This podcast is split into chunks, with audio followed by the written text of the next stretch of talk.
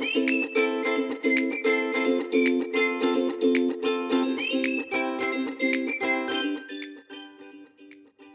lytter til Privacy Leak, programmet fra Wired Relations, hvor vi taler om GDPR og informationssikkerhed.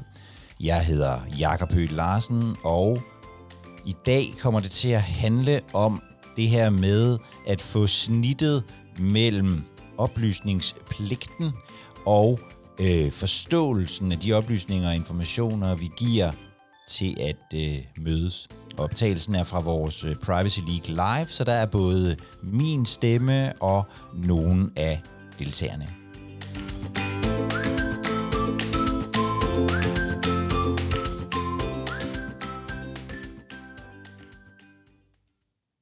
Lad os, øh, lad os hoppe videre på, øh, til den næste spørgsmål, der kommer ind. Og jeg tager lige en, en grundig værtrækning. Det er lidt langt. Øh, men, men basalt så hedder det, hvor grundigt skal vi være i vores oplysningspligt til de registrerede? Og så kommer der en, en kommentar til. Vi skal jo finde en balance mellem de registrerede for de informationer nok, til de kan, stilling til, øh, kan tage stilling til vores behandling af deres personoplysninger, men samtidig skal det serveres på en overskuelig måde. Så hele konteksten. Ja, tak. Her glæder jeg mig igen til at høre jeres øh, tanker, og jeg kan se, at der er nogle jurister til, til stede, øh, så, øh, så øh, det, det, bliver, det bliver fedt. Hvad vægter højst? Oplysningspligten eller det, at øh, informationen er let at forstå? Fordi det er jo grundlæggende en øh, lidt en gordisk knude, vi har med at gøre her. Vi har på den ene side oplysningspligterne, som er sådan forholdsvis øh, veldefineret øh, og står øh, forskellige steder. Så har vi også øh, på den anden side en pligt til at gøre informationen både forståelig og øh, let tilgængelig. Og, og det her det er jo vel i virkeligheden vigtigt, øh, begge dele er jo sådan egentlige juridiske øh, forpligtelser. Principielt vil man vel kunne få en bøde både øh, ved at, øh, at øh, hvad hedder det, øh, oplyse uforståeligt og ved ikke at øh, oplyse. Og øh, det her er, tænker jeg, et problem, som ikke bare er på GDPR-området, vi har det på altså cookies. Øhm, hvis der er nogen, der har forsøgt for nylig at gennemskue et øh, cookie-banner og læse ned i det, så vil de vide det. Øh, det finansielle område, hvis der er nogen, der har prøvet at øh, skifte bank eller investere i en aktie, så vil I, øh, så vil I vide, at, øh, at der er nogle ret voldsomme øh, oplysningspligter, hvor man skal forklare noget øh, meget kompliceret, øh, og igen på en let forståelig måde. Så er der sundhedsområdet, øh, både medicin, øh, hvor mange af jer læser for eksempel indlægssedlerne, øh, som i virkeligheden er noget information, vi skal have, øhm, og, øh, men, men også i alle mulige sammenhænge, hvor vi skal give samtykke til det ene og det andet og deltage i forsøg og sådan noget. Og så sniger det sig ind på det markedsføringsretlige øh, område også. Og jeg tror, at den der, det der juridiske øh, form med, at man i virkeligheden øh, øh, kræver transparens, den tror jeg, vi kommer til at se øh, mere og mere. Det kan nogle af, af, af juristerne har måske øh, tale ind i, men jeg tror, jeg tror, den der figur med, at, at, at i stedet for at pålægge virksomheder nogle meget detaljerede øh, regler om noget, så i virkeligheden at sige, du skal til gengæld forklare slutbrugerne, hvad det er, du hvad det er, du gør. Det tror jeg kommer til at snige sig ind flere og flere, øh, flere, og flere steder. Og, øh, og det kan give nogle, det kan give nogle problemer og nogle udfordringer. Og på GDPR-området, så, så, så synes jeg, at jeg kan se to øh, tilgange til det. Øh, den ene har jeg kaldt, øh, juristen har talt, og du har næppe læst det. Øh, det er sådan min overskrift på det. Øh, her er udgangspunktet den veldefinerede oplysningspligt. Så udgangspunktet her, det er, hvad det er, vi skal oplyse om, og ikke måden at oplyse på, altså øhm, på en måde, som er let tilgængelig og forståelig. Udgangspunktet er oplysningspligten. Typisk så laver vi et øh, dokument, hvor vi oplyser det, vi skal oplyse, i en række dernede af, som nogenlunde følger det sådan en måde, hvor det står i, øh, i lovgivningen. Øhm, fordelene ved det er jo helt oplagt, at vi lever op til oplysningspligten. Øhm, og de registrerede, som gider at, at læse det, får al den information, de skal bruge til noget. Det er sådan den ene, øh, det er sådan fordelene ved det. Det betyder faktisk også, at, man, at, at hvis, man, hvis man læser mange af den slags øh, informationer, så kan man også sådan nogenlunde begynde at se et, et mønster, fordi det står på, på nogenlunde samme måde. Ulemperne er, at der er rigtig mange, der ikke læser det. Øhm, og at det kan være svært at forstå, specielt hvis man bruger ordene fra, fra lovgivningen. Der er ikke så mange andre end jurister, der ved, hvad et behandlingsgrundlag egentlig er for en, for en størrelse, øh, og nødvendigvis, hvad der ligger i det. Øhm, og så giver det det, som jeg nogle gange kalder oplysningspligtsudmattelse. Øhm, altså, jo mere vi bliver udsat for transparens alle mulige steder fra, jo mere vi får at vide, at når du, når du gør det her, så skal du bare lige vide, at øhm, jo mindre øh, gider vi at læse det, fordi vi får utrolig meget information, som vi skal øh, forholde os til. Så går vi ud fra, jamen, må ikke det foregår nogenlunde efter, efter bogen. Jeg tror, der er rigtig mange, der ikke læser den her slags. Så er der øh, en tilgang, som jeg kalder, juristen har talt, og kommunikationsmedarbejderen har nusset med det. Øh, det, er, øh, det er igen med udgangspunkt i oplysningspligten, altså hvad vi skal oplyse om. Så har juristen lavet et dokument, som formentlig ligner det øh, dokument, som, som jeg lige har talt om. Øhm, og så har man sendt det over i kommunikationsafdelingen, som har arbejdet med det.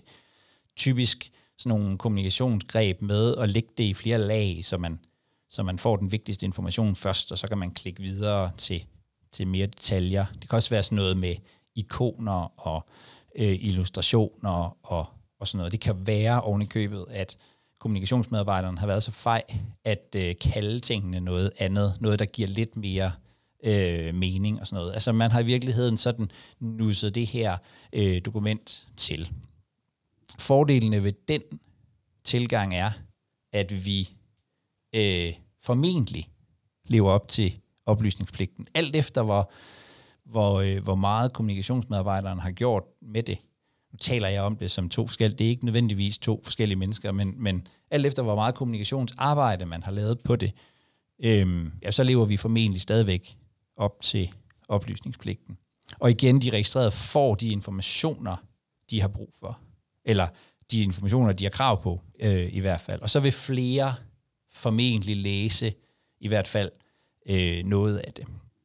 Jeg tænker, at ulemperne nogle gange, når man ser det, gør, at det bliver lidt sådan forvirrende at se på. Men det kan godt hænge sammen med, at jeg selv er jurist, og derfor godt kan lide, at tingene står i den samme rækkefølge hver gang. Det kan godt være, hvis man er et, øh, et, et mere almindeligt menneske, så, øh, så, kan man, så, så giver det måske øh, mening.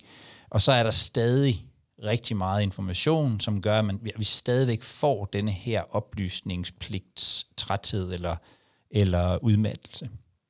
Personligt synes jeg, det er en ekstremt svær nød at knække. Øhm, også fordi det kommer mere og mere. Så der er flere og flere steder i lovgivningen, hvor vi ser de her ting komme snigende. Og jeg tror, der er to. Altså der er noget på kort sigt, vi kan gøre, og så er der noget på lidt, måske på lidt længere øh, sigt.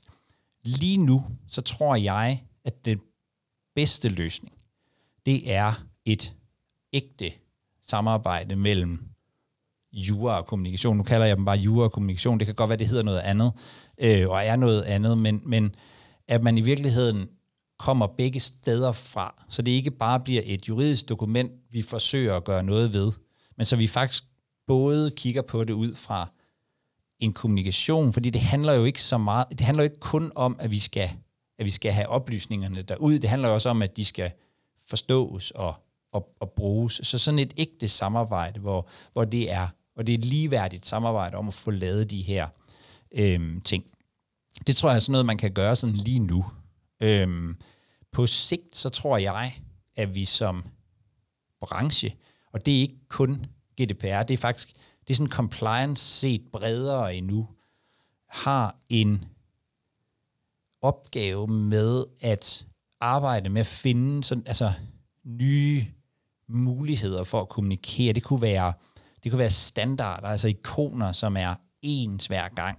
Øh, nye måder at kommunikere det på. Øh, øh, by design. Øh, I virkeligheden øh, også måske forsøge at gøre vores altså gøre vores øh, stemme gældende i forhold til, når, det, når sådan noget lovgivning bliver implementeret, og prøve at sige, jamen, hvad er, hvad er vigtigst, og hvad er knap så vigtigt? Fordi når, når først politikere får hænder i noget, så kan, man, så kan de sagtens lave lange lister over ting, de synes er øh, vigtigt, men måske er det ikke helt så vigtigt alligevel. Øhm, og jeg sad faktisk, da jeg fik spørgsmålet, og tænkte, det kunne være ret sjovt på et eller andet tidspunkt at lave sådan en sådan hackathon, hvor vi... Øh, hvor man mødtes nogle øh, kommunikationsfolk og jurister og teknikere og sådan noget, og prøve at kigge på, hvordan kunne vi løse nogle af, af de her øh, problemer. Øh, brugte en, øh, en dag og øh, øh, spiste nogle pizzaer og tænkte, tænkte ud af boksen. Øh, så tror jeg faktisk godt, man kunne, man kunne løse nogle af de her øh, udfordringer på gode og, og, øh, og kreative måder. Men, men mit umiddelbare svar, det er jo i virkeligheden, at man skal jo leve op til til begge dele. Øhm, og det er en svær opgave, men det må skulle kunne lade sig gøre på en eller anden måde. Søren. Fedt øh, og jeg kan jo kun, øh, jeg kan jo kun erklære mig enig som, øh, som marketingmand. Øh, og nu ved jeg, at Anne Dahl, hun også er på, på, på kaldet her, som er jo vores øh, compliance ansvarlig. Og vi sidder jo faktisk i den her situation lige nu, med at, at vi i vores øh, marketing-system laver det, vi kalder subscription types. Øh, blandt andet til det her, så når man melder sig ind i Privacy League, hvad siger man så egentlig ja til? Siger man ja til, at vi i Wire Relations må, øh, må begynde at lave produktmarketing, eller gør man ikke? Hvor går den grænse? Øh, og for mig, der kigger jeg på et brugscenarie. Jeg vil gerne have, at når folk melder sig ind i Privacy League, at de så forstår, hvad de siger ja til. Øh, hvor at, at jeg har svært ved at gennemskue jorden. Jamen, hvor mange lister kræver det så, og hvordan skal de struktureres? Så det er måske ikke det der med, med altså den direkte oplysningspligt i det lange skriv, men mere den der, at sige, hvis jeg klikker på den knap her, uden at læse den store tekst, der er til, hvad betyder det så reelt set for mig? Øh, og det er jo det scenarie, jeg synes, der er mest spændende, fordi at det er nok der, vi kan forvente langt de fleste de læser. Det er den lille checkbox, i stedet for det store ark, der ligger inde bag. Altså, jeg har jo bedt Anna om at ordne det sådan, at jeg får overdraget alle medlemmernes børns sjæle. Tjek, lige terms, inden vi forlader. Øhm, Anne Mette, hun, øh, hun spørger, er der nogen, der har statistik på, hvor mange besøgende, der har besøgt jeres privatlivspolitik? Øh, statistik minus en selv, og det er nok en meget god pointe. Øhm, jeg er sikker på, at jeg vil gerne finde frem til, øh, hvad, hvordan det ser ud på, på, på uh, til, øh, til næste møde i hvert fald. Det, det er ikke et tal, jeg tjekker specifikt. Det kunne være meget sjovt at interessere, hvor mange der faktisk øh, klikker ind på sådan noget. Nu er vi jo så også en privacy i privacy-feltet, så jeg forventer, at vores tal måske er lidt højere end de fleste andre virksomheder, men, men jeg vil gerne lægge det første tal ud i hvert fald.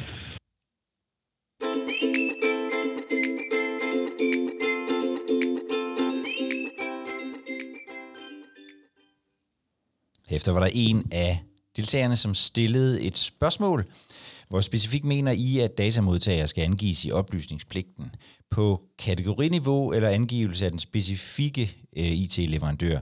Vi har modtaget modstridende svar fra datatilsynet herpå, men hvad gør I andre? Og det var der så et par af deltagerne i Privacy League, som svarede på. Og vidt jeg forstod på datatilsynet så, og, og læste på loven, så, så er det da fint nok uh, at angive kategorier. Der er ikke noget om, at man absolut skal angive uh, alle sine leverandører. Men hvis man selvfølgelig har en tredjelandsoverførsel, så skal man. Ellers det er bare en strategisk overvejelse, eller hvad? Marie, har du et spørgsmål? Jeg vil sådan set bare bidrage med en kommentar til det her med øh, niveau af kategorier og modtager i forhold til, til oplysningspligten. Øh, at der har været nogle modstridende øh, beskeder fra datatilsynet, altså i deres egen vejledning i den her skabelon, man kan gå ind og kigge på på datatilsynets hjemmeside. Der fremgår det, at man skal beskrive, hvis muligt, en konkret modtager eller modtager af, af oplysningerne. Ellers kan man angive kategori af, af modtagerne, og det kunne for eksempel være øh, andre offentlige myndigheder eller databehandlere. Øh, men det er jo igen et spørgsmål om, hvor man ligger, altså niveauet af, af transparens, og hvor dybt man kan, kan gå her. Så det var bare sådan lige for at komme med en kommentar på den. Tusind tak. Øhm, og jeg var lige inde og tjekke statistik øh, for vores privatlivspolitik side, mens øh, vi lige snakkede her, og det er 1,17 procent af de besøg, som faktisk besøger siden. Øh, og jeg synes, det, det taler meget godt ind i den snak, vi havde lidt før, at sige, hvorfor retningskritisk er det at lave til noget, der, der kun påvirker 1,17 procent af alle de potentielle mennesker, du kan gøre forretning med. Øh, det er jo øh, måske en statistik, I skal skjule lidt for chefen så, når de siger, at det er meget vigtigt at komme i gang med det her. Eller få nogle flere folk ind og læse. Det er jo så op til jer. Det kan være en opgave i sig selv at få øget antallet af mennesker, der læser privatlivspolitikken. det må være et nobelt mål. Dennis, du har en, øh, en hånd op endnu. Eller? Det, det, jeg beklager, det var en gammel hånd, men øh, jo, det er rigtigt. Øh, altså, jeg har også allerede tænkt, hvor vil vi være, når vi har overkommet alle de udfordringer i øh, for eksempel tredjelandsoverførsler, men især øh, forhold til tracking, marketing, alt det her. Fordi øh, når vi engang er blevet compliant, hvad så? Det, det nytter ikke noget at kun være compliant, vil jeg tro.